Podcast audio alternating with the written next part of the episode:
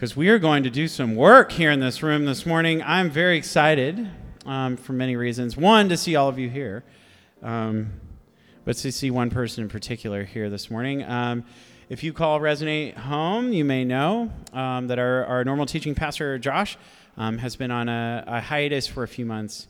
And um, he's back this morning. He's back this morning, and we're very thankful to hear from him.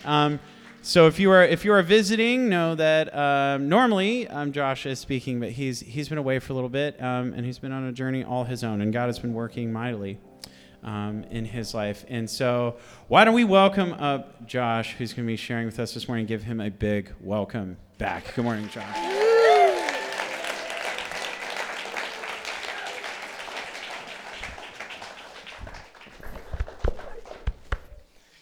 Hi, guys. Good morning.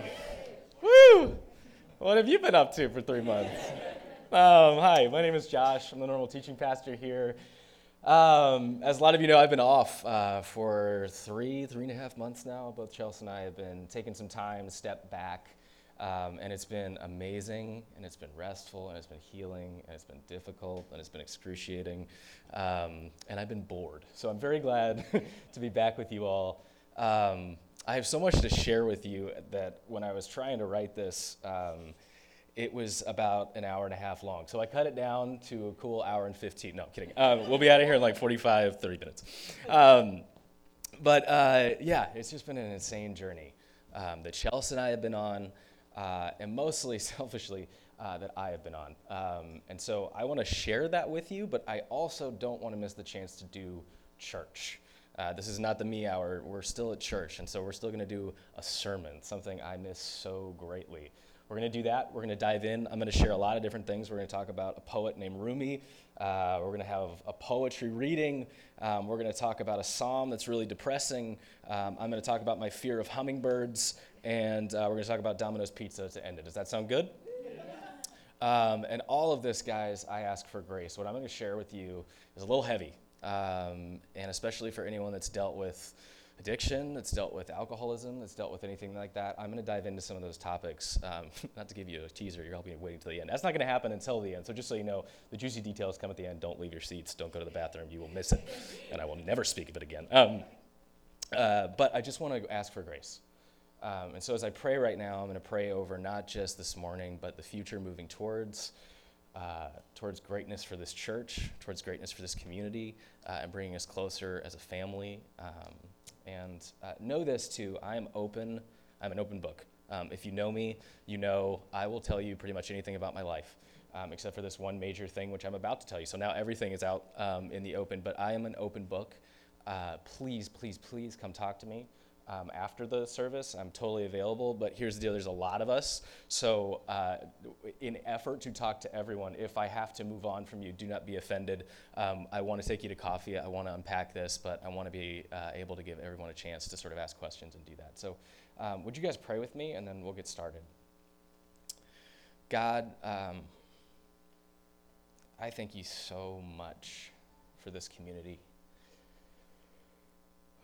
I thank you so much for the leadership here. I thank you so much for the staff. Um, I thank you so much for the volunteers. I thank you so much for the people that call this place home, the people who are here for the first time. Oh God, I pray for the people who are here for the first time. uh, God, I just, I just pray that um, as you grow us, God, that you grow us spiritually, that you grow us emotionally, that you grow us in grace, and that you grow us in empathy and in love, um, which is something that so defines our community. Um, thank you for this morning. Amen. Um, so that's the first thing that I really want to do. I want to say thank you. And if we could, could we just give the board, the staff, the volunteers, everyone a huge round of applause? It's like three months.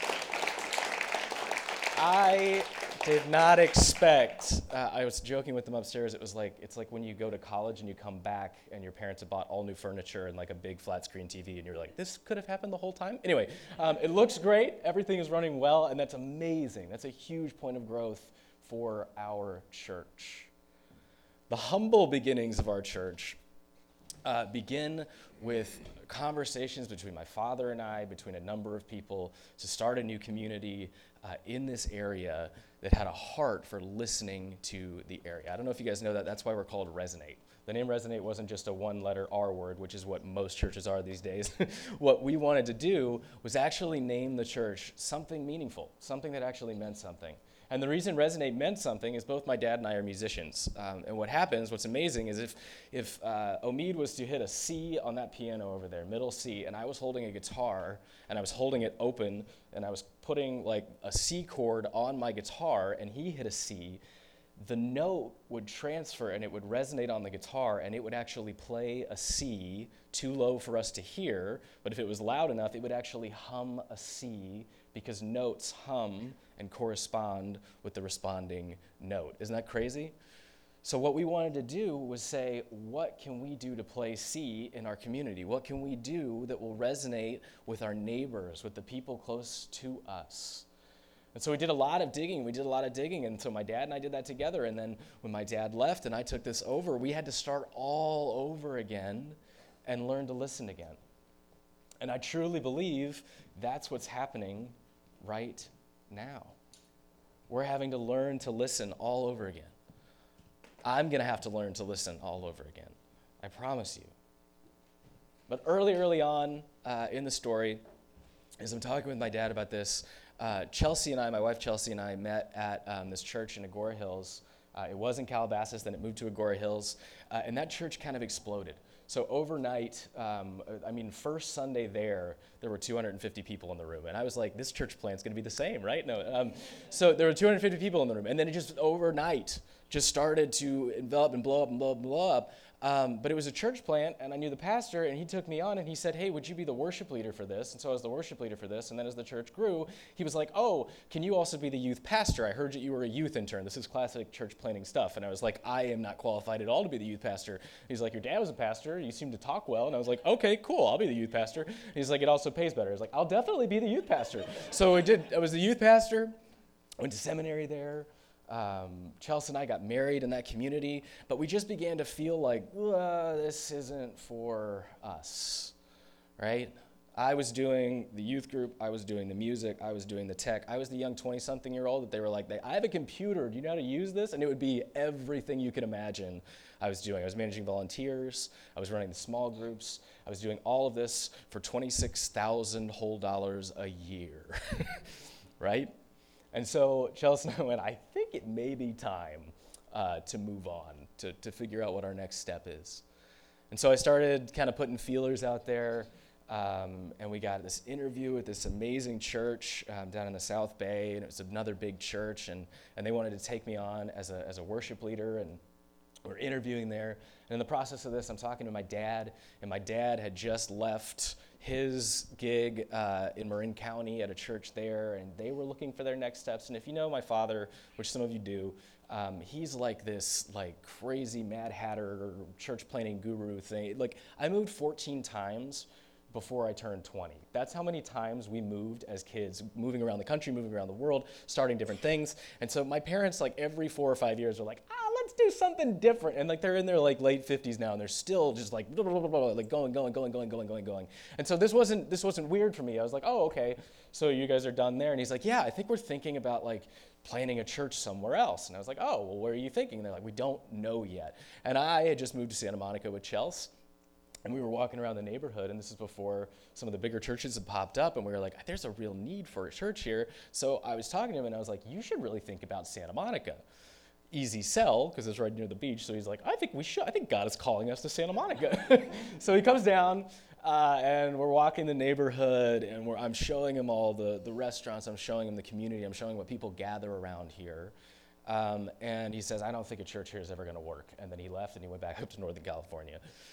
And then about four days later, I got a phone call and he said, Hey, remember I said a church is never going to work? And I was like, Yeah. And he's like, Do you want to come work for me at that church that's never going to work? and I was like, uh, What? And he goes, Well, this group called the Los Angeles Church Planting Movement has put together this, this huge group of megachurches that want to see a church planted in every neighborhood. That's 118 churches in the city of Los Angeles. Some of those big churches had funneled money right into this, and he said, I think with all of this support, we actually might have a chance in a place like West LA. And I was like, oh my gosh, that sounds crazy. And I was like, well, cool, how much can you pay me? And he was like, nothing. and I went, okay, file that away into the never gonna happen category, but it would have been cool. At least my parents are gonna move down. But he kept pushing me, and I kept going, like, I don't know, I don't know, I don't know. I'd already kind of like followed down the path of the South Bay Church. And then I remember it was the, the New Year's of 2014.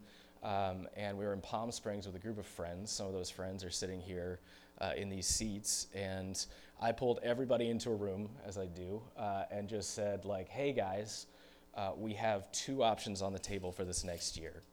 We've got this really safe, awesome one um, that's completely secure, that would be a great career move. And then we've got this crazy one uh, that for some reason I can't let go of. For some reason I can't get it out of my head. Um, and Sean Blackwood from the back of the room, just crushing an entire box of Triscuits, through Triscuits, says, "You should do the crazy one." and he said, "He said, really like, especially I don't even know if he remembers this. He probably remembers the Triscuits more than he remembers saying this, but, but he said, "That's who you guys are." And I was like, "Well, cool, we're crazy." But yeah, he said, "That's who you guys are. You you do the crazy one." And that resonated with me so deeply, and it stuck with me. And I called my dad and I said, "Hey, I think we should give this a shot." And so we followed down this path. And when my dad had to go uh, to another church uh, and the board came to me, we were a group of like, you know, 20 some odd people. And they were like, hey, we've got funding for six months, six whole months. You want to give this a whirl? And I was like, I got nothing better to do. I never thought I'd be standing in front of you guys here almost four years later. It's insane. It's insane for me to think. And if you had told me the journey that I was going to go on these past three years, especially these past two years, and especially these past three months, I don't know if my answer would have been the same, but I know I wouldn't trade it for the world. What I have been through has grown me in such an incredible way with God, through God. I hit my bottom, and I did it with you guys, and I'm going to get into that a little bit later, but I hit my bottom and I learned what it is to reach for the hand of God. There's this crazy story in the scripture um, that we often call Jesus walks on water. How many people have ever heard that Jesus walks on water? Have you heard this story before? If you've been around, even not, you know, walks on water, it's kind of a trope that we use, right? Jesus calls out uh, in this passage, and these people are so afraid on this boat. This is a group of people that follow Jesus. They know what he's capable of, they know what he does, and they're on this boat, and then they see what looks like a ghost coming towards them. Fun fact in the Jewish tradition in ancient Judaism, they did not believe in ghosts. So, what's funny about this is that they believed that it was a ghost before they could believe that it was Jesus, even though they'd seen him do miracles. Anyway, they see this ghost coming and they get so afraid and they're freaking out, as most of us would be if some apparition was walking towards us. And then Jesus just simply calls out, Hey, don't be afraid, it's me. And Peter, who's my favorite disciple, he's this gung ho, like first out the gate, like, I, I want what you have sort of a guy. And he calls out to Jesus and he says, Lord, if it's you, ask me out into the water. And Jesus says, Come. And Peter jumps out of the boat and he begins to walk as he's following Jesus. And then he begins to sink. And as he sinks, he cries out, Lord, help me, Lord, help me. And Jesus grabs his hand and pulls him up.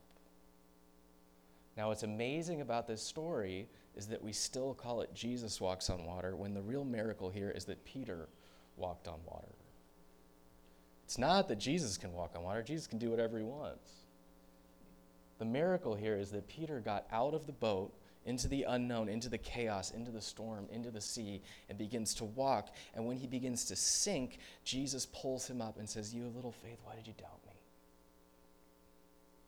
And the lesson here is not that Peter should have just been better if you'd just been a better person, if you'd just been a better Jesus follower, there wasn't even such a word as Christian at this point. If you'd just been a better Christian, right? If you'd just been a better Jewish person, he could have walked the whole way and dandy and go with Jesus and, like, hey, here we are on the water. And then they go back to the boat and they get on together and move on. That story isn't fun at all. It would be called Jesus Strolls on Water if that's what it was, right? It's not fun to hear like everything went fun and dandy and I'm good, good, good, good, good. What we love about this story is that Peter begins to sink, and then Jesus grabs him and pulls him out. And then he walks him back to the boat with him. I don't think Jesus' plan was ever for Peter to make it all the way to Jesus and they go on a stroll in the Sea of Galilee, right? I think what he was trying to teach Peter is the bravest steps that you take, some of the biggest swings that you take, some of the things that are going to scare you the most when you get out there. You might make it a little bit on your own, but you have to realize that you're never going to fully make it without my hand. And I think the most beautiful part of the Jesus tradition is that hand is always offered. And here's the deal for months and months and months, I was reaching for something else but that hand. I was sinking, I was drowning, and I had too much pride, too much arrogance, too much, I've got it all figured out. People hate our tagline. We're a church for people who don't have it all figured out. In fact, I think while I've gone, we've changed that. That's how badly people hate it. Here's the thing if you have it all figured out, you have no business following Jesus.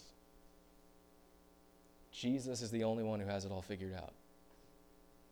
And I, leading a church with that tagline, had the arrogance and pride to think, I can do this, I can do this on my own, I can beat this thing.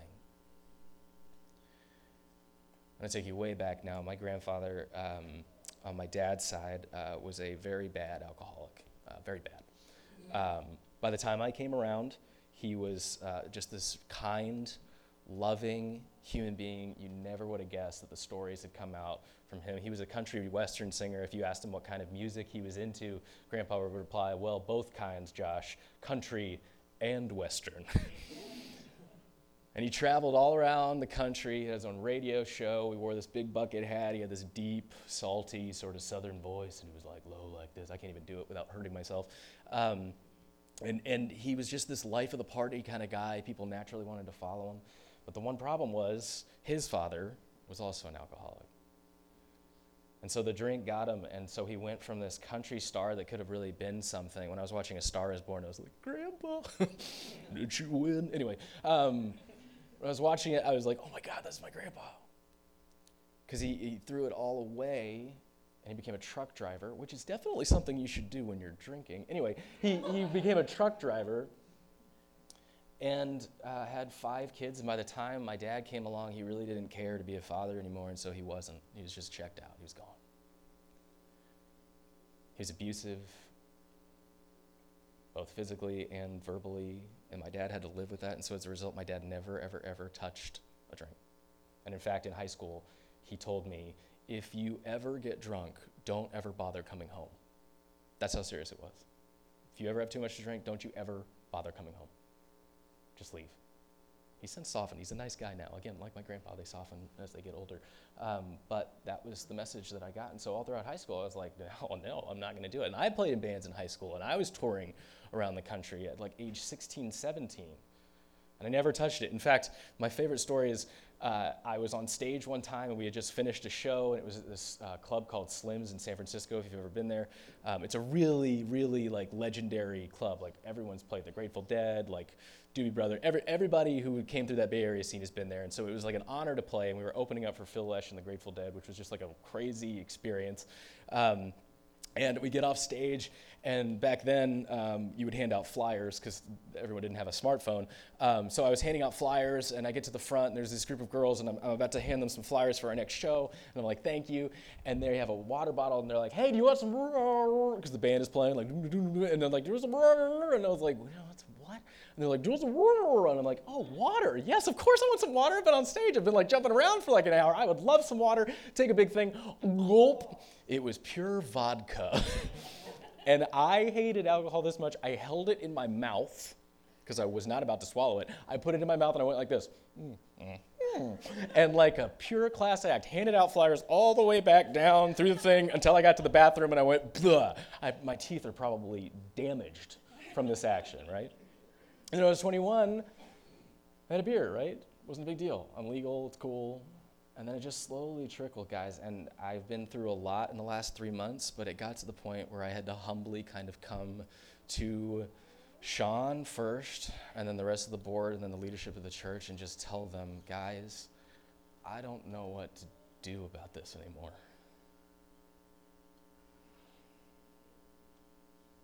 I, I don't I don't have any power over it. It's not that I wasn't getting things done, I was fine. Like I'm, I'm what you call a high bottom. When I go to AA meetings, they're like, Do you have a watch on? And you're like, what do you mean, do you have a watch on? And you're like, yes, I have a watch. They're like, okay, then you're a high bottom, which basically means you still have a watch. You haven't sold everything you own. you haven't gone into debt. You haven't done everything. But you're here. Good for you. But the most humbling action of my life was realizing I can't do this alone and I can't stop this thing. And I can't point to a moment, even though we've had trauma, which I'm going to get into, that really started this. I just woke up one day and went, I don't know what happened. I don't know what happened. And I'm trying my best. And part of this is going to be brutal honesty. So I'm going to be an open book. I'm going to be honest with you in every single step of the way. I promise you brutal honesty moving forward. I also need your grace. Because 60% of this, so I've been telling people 50, it's actually 60% of this is genetic, 40% is your surroundings. Only 53% of people in the United States actually classify addiction as a disease, even though it is medically classified as a disease. And then, two, the average MD only spends about two and a half hours, two and a half hours talking about addiction. Two and a half hours. That's it. So, this is a huge, wide open world, and I'm diving into it and I'm learning, and I haven't been closer to God since I can honestly tell you it's been the most amazing journey of my life. It's been the most amazing season of my life. And it's been the hardest season of my life. And that often happens. Every season that we have in life has a theme. If you look back, you can see these chunks of time that are kind of divided. Then you can kind of go, like, wow, I'm starting to grasp what God was doing in that. It has a theme. And for me, I try and look for a, a day. Like every day has a theme right? So when I wake up in the morning, I usually do a devotional or I read my Bible or I have a quiet time with God and I just pray and I pray and I pray. And recently that prayer has been like, geez, help me through this day, right? One day at a time, all those slogans, but just God, please help me, please help me, please help me. And then what I try and do is I try and write down on a scrap of paper that I carry in my pocket with me all day long the theme I think the day is going to carry after that quiet time. What is God speaking to me in this moment? What am I going to carry with me through? And it's amazing because at the end of the day, I usually cross that out and something completely different has happened. Like, for instance, today, my theme is don't mess up. and it's from God, it's, it's from the big guy, so you guys know that. Um, but I usually just end up crossing these out and going like, that's not at all what I thought it was going to be because God always seems to have a different plan than my plan. Weird, right? For instance, uh, this last week I went to a, um, I went to a, uh, a, sober living thing just to get my head in the right space to be safe while I was writing the sermon. Um, and it's more like a summer camp. I don't know if you've ever been to these places, but I, I was a youth pastor for years, and when I went there, I was like, this is like a this is like a youth camp. Like they separate the guys and the girls. There's foosball tables everywhere. There's ping pong. This is a youth camp. Um, anyway, I went there and uh, they stuck me with a roommate, and I, I, told them, you know, my goal is to I, I, need to I need to write a sermon. I'm preparing for a couple weddings. I need to like I need to get you know just quiet. I need a quiet space to do it. And so they um, they put me with a quiet roommate, uh, who I can't tell you his name, uh, but he was a pro athlete of note, and I didn't know because if you guys know anything about me, I know nothing about sports. So this guy walks in the room and he's carrying these golf clubs. I can tell you that much. Puts down the golf clubs, and uh, and he says, "Hey man, I'm so and so. Let's just call him Ben. Why not Ben? I'm Ben." And I was like, "Oh man." And the first thing I recognize about this guy is that this dude is cool. And I mean cool in the sense that, like, there's just that type of person that you know instantly when you meet them, they're like, haha, I'm gonna be so awkward around you because you are really, really stinking cool. He had like this fabulous head of hair, and God, do I appreciate a good head of hair. He had like just like cool clothes. And then I walk into the closet, and because he's a pro golfer, oh man, the thing I didn't realize about golf, the hats. And I love a good hat. He's got all of these hats like lined up.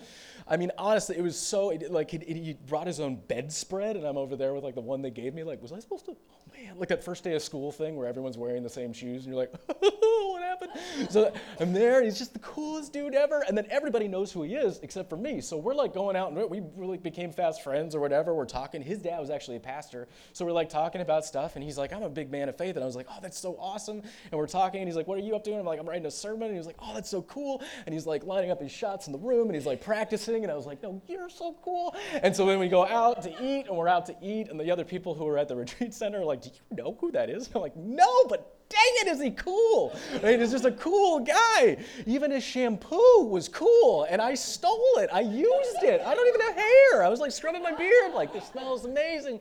And then in an act of sheer honesty, because that's what you have to do in AA, I told him, I was like, dude, I stole your shampoo. I'm so sorry. And he goes, don't worry, I'm going to buy you your own bottle of that shampoo. Turns out it was only $4.99 at Target, but dang it, it was cool, right? He just had everything going on for him. He walked in the room one time, and I'm sitting there just as I am dressed now, just typing away on my sermon thing, and he looks up and he walks past the door and he just goes, ah, How the fish today? Walks past and I go, Yeah, what did he just say to me? And then it took me 20 minutes, but I looked in the mirror and then realized I look like a dang fisherman, right? Like, I, I, he was just so effortlessly cool. And one day I, I'm, I'm, I'm, I was just blocked, right? Because this is a big sermon, and I'm like, I don't know what I'm, I don't know what I'm saying. And so I'm talking with him. He's talking to me. Um, and I'm like, I, I, I'm a little bit blocked right now. And he's like, you know what you need to do? And I was like, I don't know what I need to do, but whatever you say, I'm game because you are so cool. And he says, you need to go golfing. And I was like, sir, no, sir, you don't know what you're getting into if you take me golfing. It's not a good plan. I don't golf. Some of you here have been with me golfing. Sean Blackwood to this day still claims I lost two of his clubs. Untrue. Saying it here, right? I'm just not a good golfer.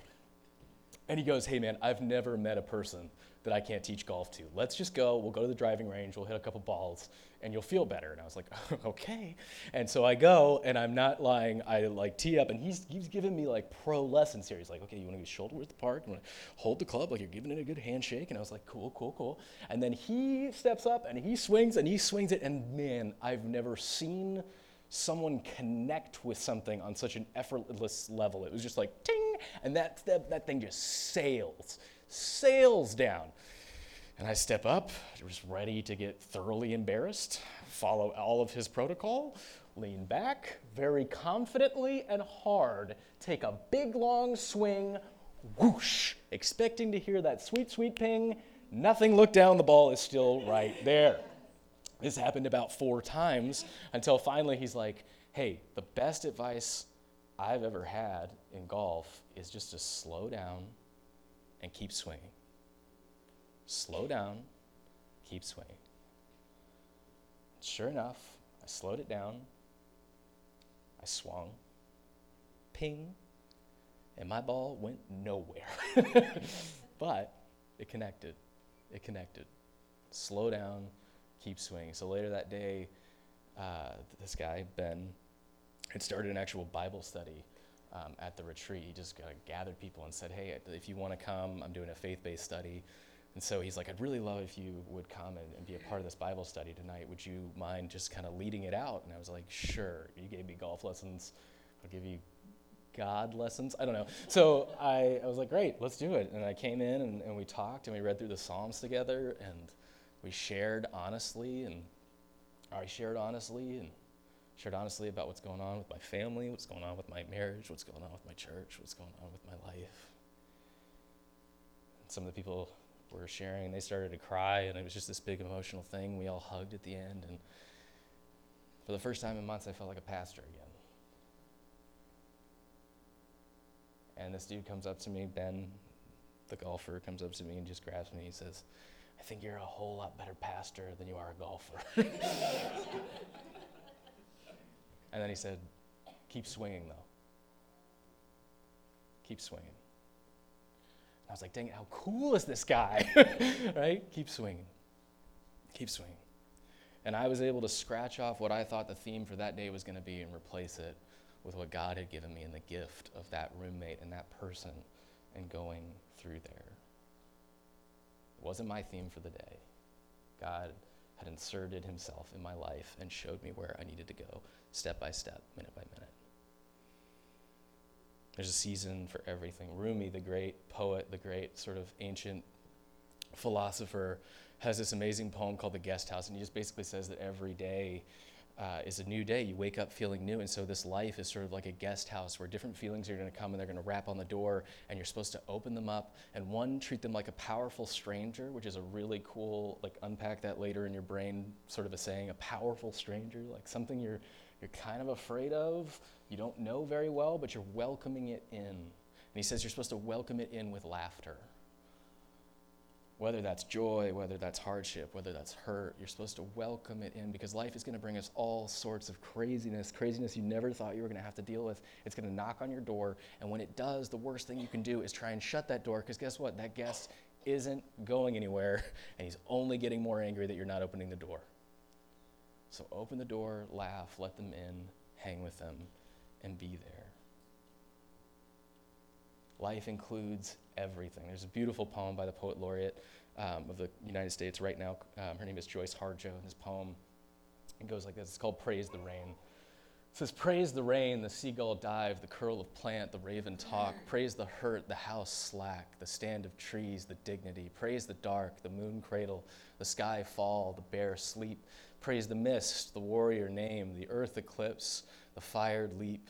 Praise the backwards, upward sky, the baby cry, the spirit food. Praise the canoe, the fish rush, the hole for frog, the upside down. Praise the day, the cloud cup. Praise the flat, forget it all.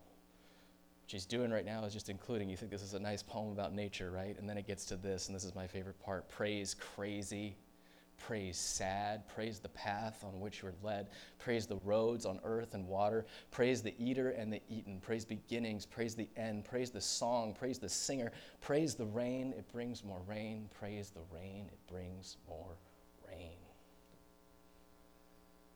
What I love about this poem, as opposed to the Rumi one where he tells you what to do, is she's not telling you what to do. She's saying, praise it. So if you're having a bad day, tell them Joy Harjo said to praise the crazy, right? Praise the rain, it brings more rain. Praise the rain, it brings more rain. Life is going to bring us all sorts of insanity. Our greatest opportunity, our greatest ability is how we see that insanity, how we perceive it, and what we do with it. Your eyes, the way that you see the world, is the most important thing. If you can look at the crazy in your life and you say, I'm going to choose to praise that, I'm going to choose to actually go for it with laughter, I'm going to choose to lean into this with unbridled joy because I have a source that gives me that joy and I'm going to push it through, then, my friends, you are a dangerous human being because nothing can stop you. How we see the world, how we perceive, how we use these eyes truly, truly matters. It's all about the way that you choose to look at something. You can see something as completely desolate and on fire, or you can see something full of light. There's a word for this in Hebrew. It's called devakut. Devakut or devakut just basically means the same for light and fire. It, it, means you can view something as lit up and beautiful, or you can view it as burning to the ground, right? The choice is yours. Choose which way you're going to look at it. In this experience that I have had, in this journey that I've been through, I had to learn to look at it not as God is burning the house down, but man, God's turned the lights on in my life. God is choosing to pay attention, and He's asking me to pay attention to what's going on. To pay attention because it all belongs. It all belongs. The hurt, the joy, everything is supposed to be in there. There's a beautiful rabbinic story about Moses encountering the burning bush, and some of us know this story. There's this bush that's on fire, and Moses encounters the bush. And the bush, God speaks to the bush and says, Moses, and he gives him a plan. He's this, this, fugitive of the law, this person who's murdered someone, who's run out and started a whole new fugitive life, a whole new, whole new second life for himself. And he says, Hey, I want you to go back to the pain. I want you to go back to the hurt. I want you to go back to the thing that initially crushed you. And I want you to go back with me. And it's this beautiful story of redemption and liberation. And he frees slaves, and it's amazing. It's what the whole story of Scripture is all about. And it's in the second book in the dang Bible. It's about liberation, right? But here's the thing God doesn't come in a forest fire or a giant helicopter because he knows what technology is going to exist.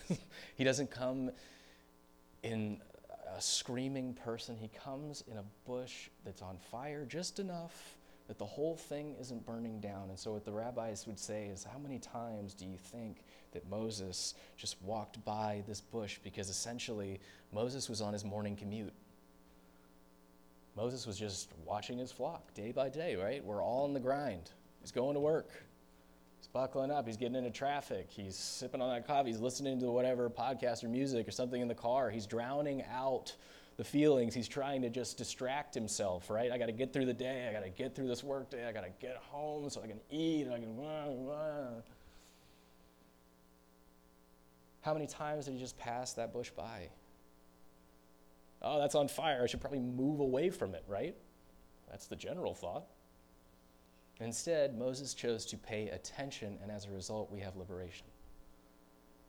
He chose to pay attention. He chose to let that belong in his life. He chose to scribble down something on his day, which wasn't just, I will finish my work day, but he chose to say, I will be open to whatever God has for me today, no matter how complicated it is, no matter how crazy. I will listen, I will pay attention, I will act. Even if it hurts, I will use it. Because that's what God is calling me to do. There's another beautiful poem, and this one comes out of Scripture. This is Psalm 6. I've read this every day since I've been on break, and I've been trying to get better. Um, Psalm 6. And this one's kind of depressing. Please, God, no more yelling, no more trips to the woodshed. Treat me nice for a change. I'm so starved for affection. Can't you see I'm black and blue, beat up badly in bones and soul? God, how long will it take you to let up? Break in, God, and break up this fight. If you love me at all, get me out of here. I'm no good to you dead, am I? I can't sing in your choir if I'm buried in some tomb. I'm tired of all this, so tired. My bed has been floating 40 days and 40 nights on the flood of my tears. This is written by David. He's a very dramatic human being. my mattress is soaked, gross, soggy with tears, and sockets, my eyes are black holes, also gross. Nearly blind, I squint and grope. Now, here's the weird ADD part of this there's no transitional period right here, right? He doesn't say, and then I took a walk and everything felt better. He doesn't say, like, oh, then I just drew a nice bath and my mind changed. No, all we have here is just a quick change from my mattress is soaked, I'm floating on a bed of tears, to this. Get out of here, you devil's crew. He's not blaming God anymore. Now he's blaming the devil. At last, God has heard my sobs. My requests have been granted. My prayers are answered. Cowards, my enemies disappear. Disgrace, they turn tail and run. This is King David known as a man after God's own heart. Now, I want to pose this question to you. Imagine if you asked a pastor to write something out to come and guest speak somewhere, and they write something like that. Do you think they'd be invited back to speak again? right? We want that last little line there. We want there, get out of this devil's crew. God has heard my cry. We want that rah, rah, rah, rah, rah, rah, rah. That's the very last line of the Psalms. It's the very last line. The rest is heartache, it's hurt, it's real, it's emotion, it's actually what's going on. David is being honest. I'm a king. I have all these people to take care of, and I don't know what to do. I am distraught. And that's in there. the writers of Scripture keep that. They don't go, ooh, you know what, get the messy stuff out of David's story because we just want to make him look good. No. Over 70% of the Psalms, 70% are what are called laments, which are God, where are you? Why is this happening to me? What's going on? I've messed up. I don't know what to do. I feel like I'm going to die. These are laments. And there's 70% of them. Guess how many CCLI songs, which are worship songs that we sing in church every Sunday, are made off of a song of lament? If you've guessed zero, your answer is absolutely correct. Nobody wants to hear that. And yeah, we all want to hear that. Outside of church, we're obsessed with people crashing and burning. we want to click on that all day long. Ooh, we're going to get them now, right? Cancel culture. You're canceled, right? We love that stuff outside of here, and yet for some reason in our churches, we're not able to be that open. Even though our tradition, our Bible, our songs, the greatest poetry we have, is all about really living life and actually going for it. It's all in there. And I originally really resonated with this song because I felt beat up by God. We lost a child this year. My brother almost died twice. I had like three stomach ulcers. I developed a drinking problem. My marriage got hurt. My family got hurt. My church almost got hurt. My friends got hurt. I felt in that moment like, what heck is going on? I'm supposed to I'm supposed to have answers. I'm supposed to be able to figure this out. I'm supposed to have the tools to do this, and yet I feel farther and farther away from you. Where are you? That's 70% of the Psalms. And when I realized that, I realized I'm growing in the grand tradition of questioning things to find a beautiful answer. You will not find that beautiful answer without taking that hard journey, without taking that hard step, without the 70% as the Psalms. We often think we're always supposed to be on the mountaintop. I got news for you there's very little real estate on a peak. you can't build a home on a peak. You got to build your home somewhere in the valley.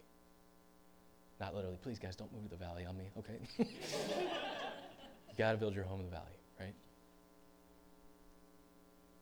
Because that's where real life is done. We have these mountaintop moments, those are beautiful, but that's not the whole story. The whole story is that you get to look up at something and say, one day I'm going to get there.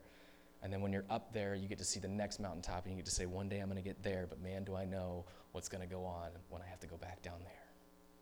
But you know what? I'm ready for it because I believe in a God that's working, I believe in a God that's growing, and I believe in a God that's growing me. It's about perception, it's about seeing that stuff.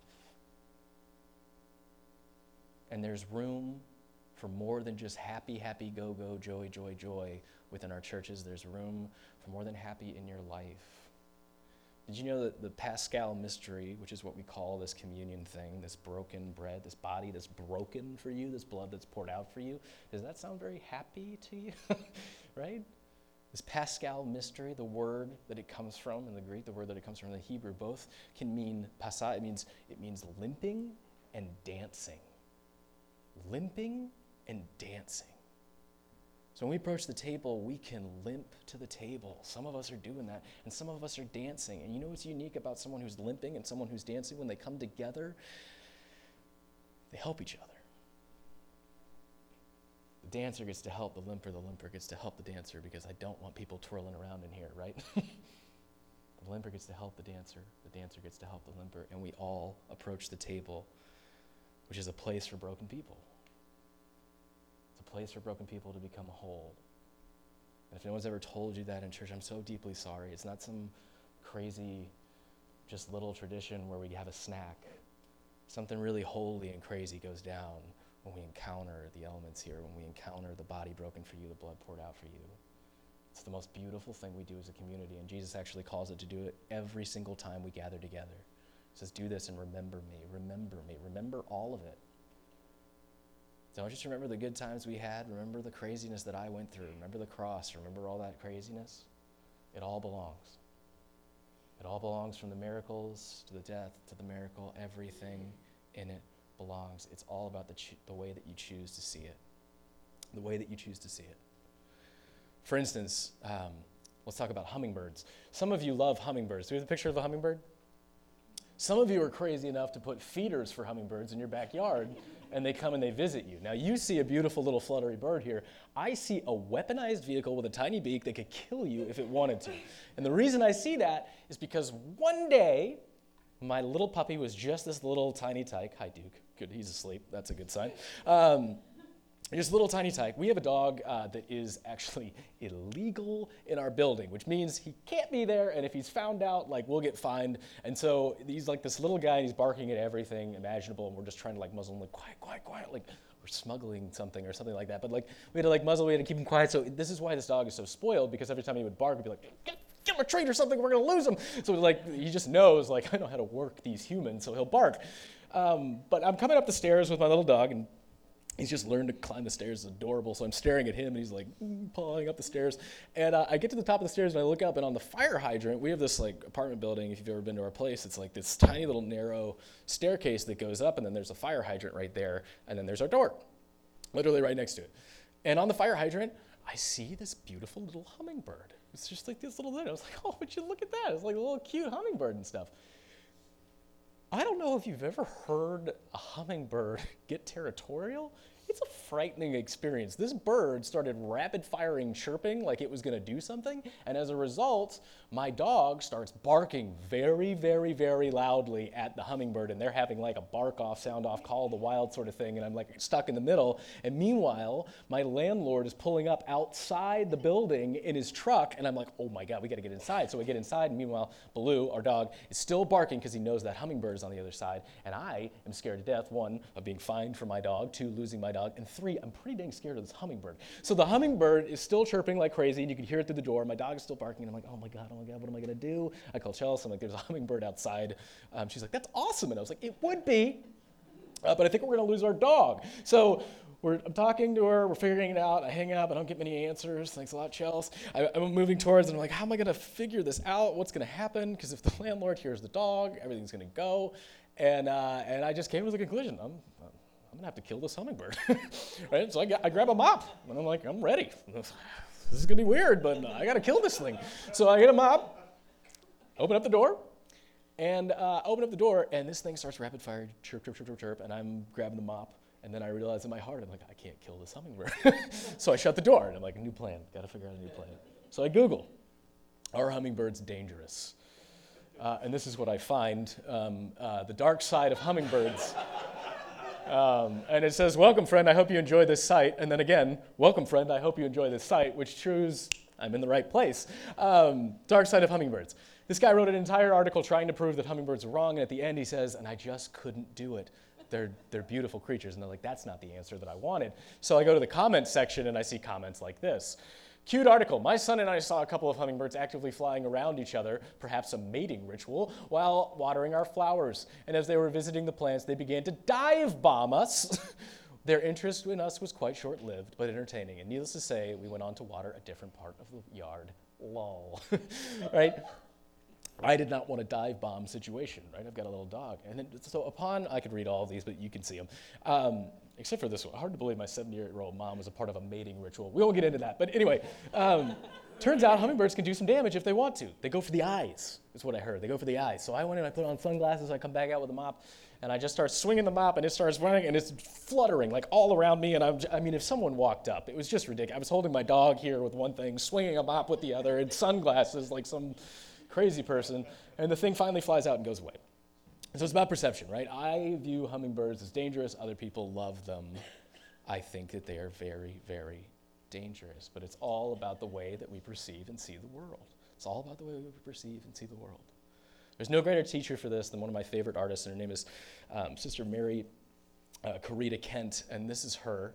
Um, Sister Mary Corita Kent is this incredible pop artist from the 1960s and 70s, all the way through the 80s.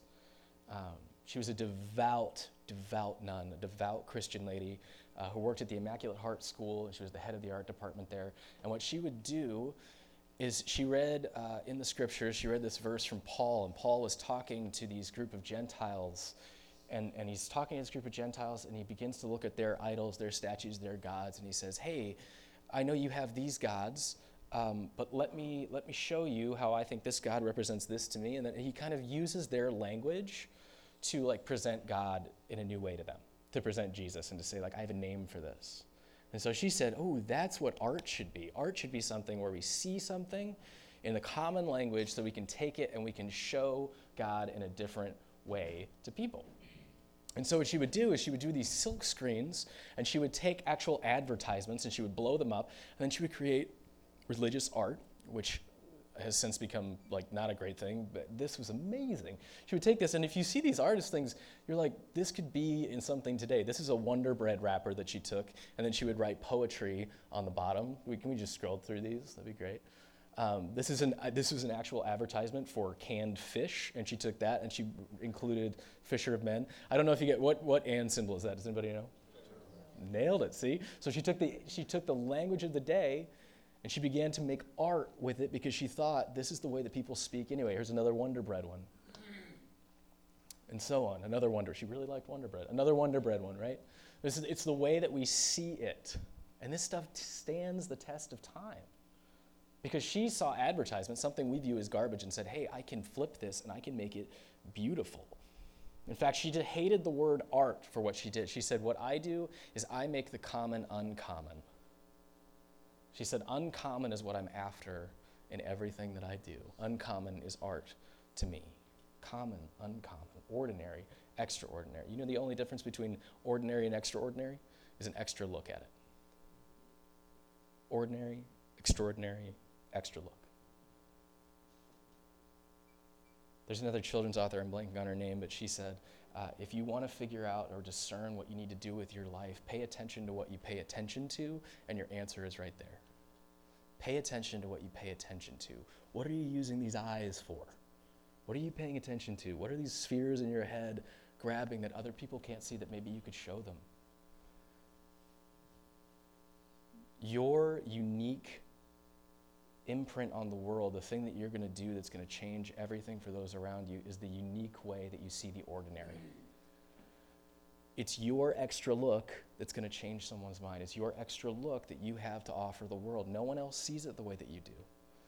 And maybe you see it in an incredibly beautiful, awesome way that we need to see. So please, by all means, share it. Come out with it. Show it. Make the common uncommon for me. I want to see things in a different way. I want to look at a Wonder Bread package and go, wow, I never saw what you saw in that. That's what God is trying to do with us every day. Jesus was a master at this. You think it's this way? I'm saying it's this way. Boom, flip it on its head. All of a sudden, we're following this guy that's turning the ordinary into extraordinary. That's healing people's eyes with things like mud and spit, things that were ordinary, things that were gross, things that were, uh, he's bringing healing out of. Jesus doesn't get enough credit for being a genius, right? Smart. We often check our intelligence at the door when we come in here and we think it's all spirit and all faith. Jesus was one of the smartest human beings to ever live in what he did. That's why we're still catching up with him and studying what he's doing.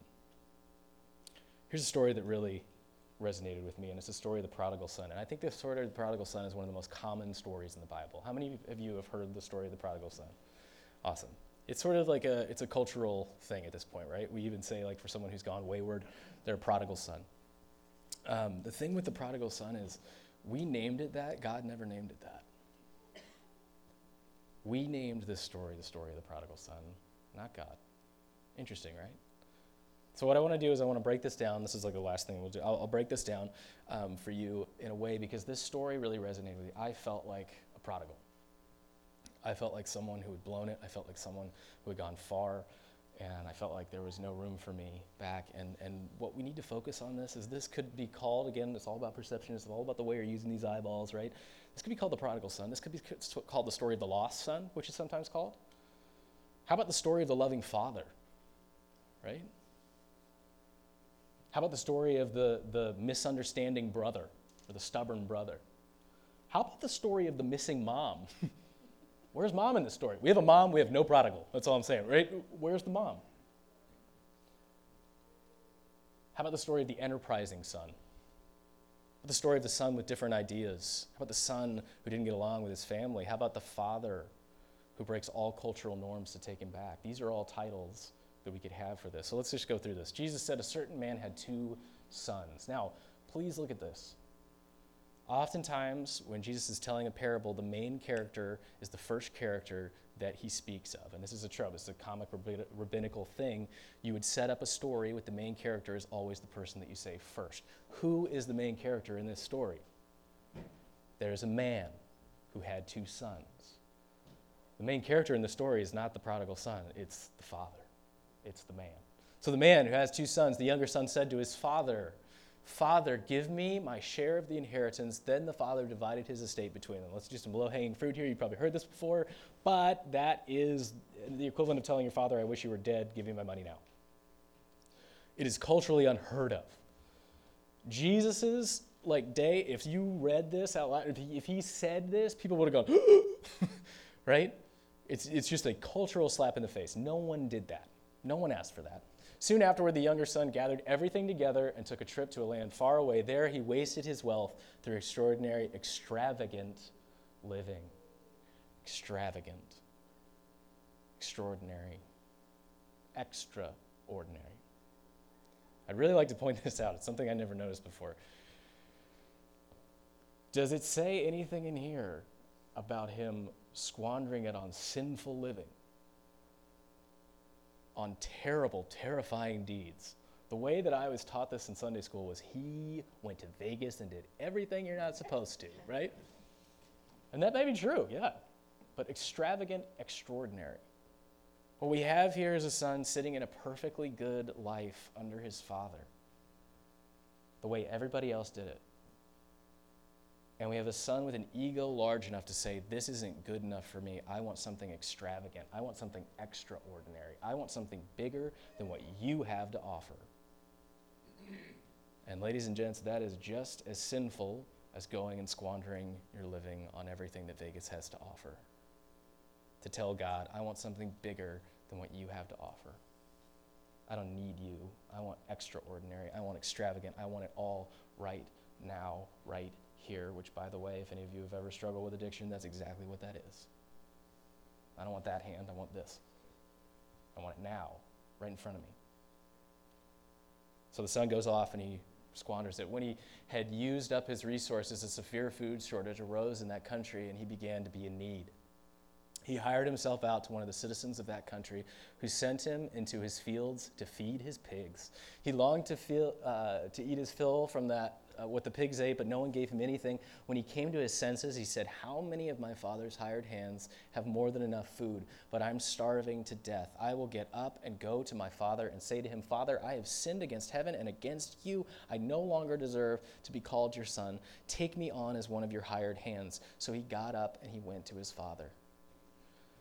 While he was still a long way off, his father saw him and was moved with compassion. His father ran to him, he hugged him, he kissed him, and the son said, Father, I've sinned against heaven and I've sinned against you. I no longer deserve to be called your son. But the father said to his servants, Quickly, bring out the best robe, put it on him, put a ring on his finger and sandals on his feet. Fetch the fattened calf and slaughter it. We must celebrate with feasting because the son of mine was dead and has come back to life. He was lost and now is found. And they began to celebrate. Now his older son was in the field. Coming from the field, he approached the house and heard music and dancing. He called one of the servants and asked what it was going on. The servant replied, Your brother has arrived, and your father has slaughtered the fattened calf because he received his son back safe and sound. Then the older son was furious and didn't want to enter in. But his father came out and begged him. He, he answered his father, Look, I've served you all these years, and I never disobeyed your instruction, yet you never given me so much as a young goat so I could celebrate with my friends. But when this son of yours returned, after gobbling up your estate on prostitutes, now we're getting to the sin part, uh, you slaughtered the fattened calf for him. When his father said, Son, you are always with me, and everything I have is yours. But we had to celebrate and be glad because this brother of yours was dead and alive and, and, and is alive. He was lost and now is found. I came to this profound realization through reading this through multiple times on my break that oftentimes we point towards that sun and we say we're supposed to be like the sun, we're supposed to go back, right? We're supposed to feel that forgiveness, and all of that is wonderful and it's beautiful and it's true, and I affirm it. But I realize my role model in the story is not the son, it's not the brother. The person I want to be like, the person I want to most be like, is the father. That's our goal to be the type of person that opens their arms and says, Shh, I get it. I get you sinned. I get it. I get it. I get it. I get it. I get it. Now just come here. The most interesting part about this uh, that we just kind of skip through is that they put a robe on him and a ring on his finger and sandals on his feet. And we often just kind of go like, oh, cool, he's getting a costume to go to the party, right? He's dressing well. The word for exile in Hebrew is gala which means naked or exposed. Gala means naked or exposed. So when the father puts clothes on his son, a ring on his finger, and sandals on his feet, he says, You are no longer in exile. You are home. Culturally, without saying a word, he's clothed him. And he knows he's clothed him. He says, You're not in exile, you're home. Because what you're bringing with you into here, all that shame, all that hurt, all that stuff that's going to keep you over there, I don't want that in here. I want you. I want all of you. I don't want you coming in with all of that craziness here. Here's the robe. Take away the shame. Understand the sin is forgiven. But don't carry that shame when you have forgiveness. In the Garden of Eden, God does the same thing. They take the fruit, they eat it. He says, What have you done? Now you have to be in exile. The first thing he does is he clothes them. As if to say, You're not naked, you're not exposed, you're not shamed. Don't carry shame. Understand sin is a real thing, and you're going to have to reckon with that, and that's going to suck. But man, I don't want this shame thing to hit you. I don't want this guilt. I don't want you carrying that. You're no good to me with this shame. You're clothed, you're home. Understand that I care about you. Understand that I love you. But man, yeah, there's a lot of separation going on, and we're going to have to reckon with that. I was going to talk about Domino's Pizza, but I don't have time. So could you get up and play a little something on the piano? His cue was Domino's to come up, and I was like, I'm not going to be able to fit that in. I don't want that shame. I don't want that guilt. And so I, uh, over this past week, and as I, I, was in Palm Springs doing this, doing this sober retreat thing, and um, I, I sat there wrestling with, uh, I don't know what God wants for me because I was wrestling with all of the deep amounts of shame um, that I had. Prodigal son thing, like, resonated with me so deeply because I actually had to make an amends to my father. I had to say, I'm sorry, Dad, for doing this, this, this, this, this. And y'all are going to get an amends. There's a thing called step nine. So if I hurt you in any way, you'll be hearing from me. but I had to step back and I had to go, I'm wrestling with all this shame. I'm wrestling with all this hurt. I don't know what I have to offer. My eyes aren't working right now. I don't know what I'm seeing. I don't know if it matters. Everything that I see seems to get me in trouble. Right? So I'm journaling and I'm journaling and I'm writing to God and I'm saying, I really, really, really want this to work out, God. I really, really, really miss my life. I want to recover. I want to get better. Would you please, please heal me? Would you please heal my eyes, heal the way that I see things, heal the way that I do things? And my journal's up here and I'm rereading it and I open my eyes and I'm reading it and I put the journal down and I'm not lying right there. There's a freaking hummingbird. I'm not gonna lie, it scared me out of the chair and I jumped.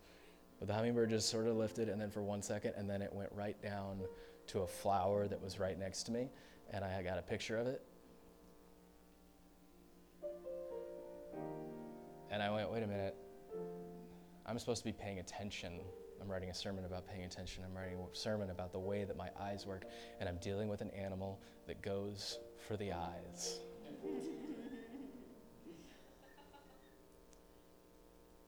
That moment, I realized God still wants to see through me.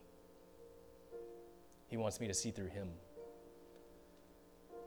No matter what you have done, no matter how hard you think you've fallen, the way you see the world still genuinely matters. The world needs that. They need more of you, not less of you. The more you retreat, the more you let the world beat you down, the more you get caught in that shame stuff, less and less and less you're able to pay attention to what God is doing right in front of you.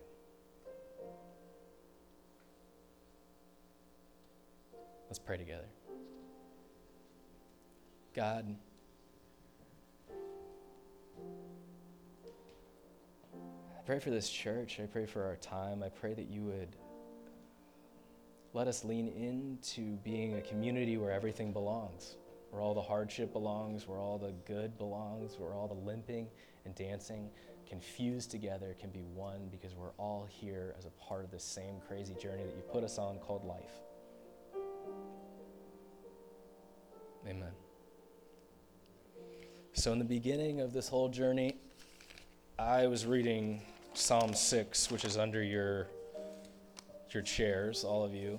And I was reading this front half, this wrinkled, crazy one and I was going, this is all I have to resonate with. God, stop beating me up. And then I started resonating way more as I got better, as I got better and better and better. I started resonating way more with this. My enemies disappear, turn tail. And I went, oh, this is where I want to live. Get rid of this, right? But the truth is, that's not God's hope for any of us. Our hope is that these two come together and that we hold them both. that everything belongs. Everything. So, what I want us to do this morning is to an exercise in saying everything belongs. And you're going to take both of these sheets of paper and you're going to come to this table right here and you're going to tape these two together to say that I carry the hurt, the junk, the crap, and I carry the goodness, the hope, the beauty. And I know God is big enough to hold them both. And then that's yours to keep, and you can put it wherever you'd like. Um, but yeah, if we'd stand.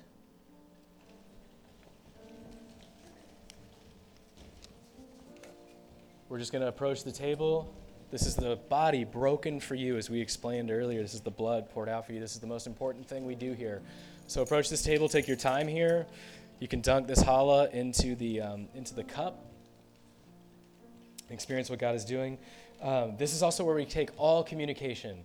I know there are going to be some comment cards today. so, comments in here. If you want to grab coffee, I'm open. Put it in here. I'd love to talk to you. Um, all the communication is going to go through this box right here on both sides.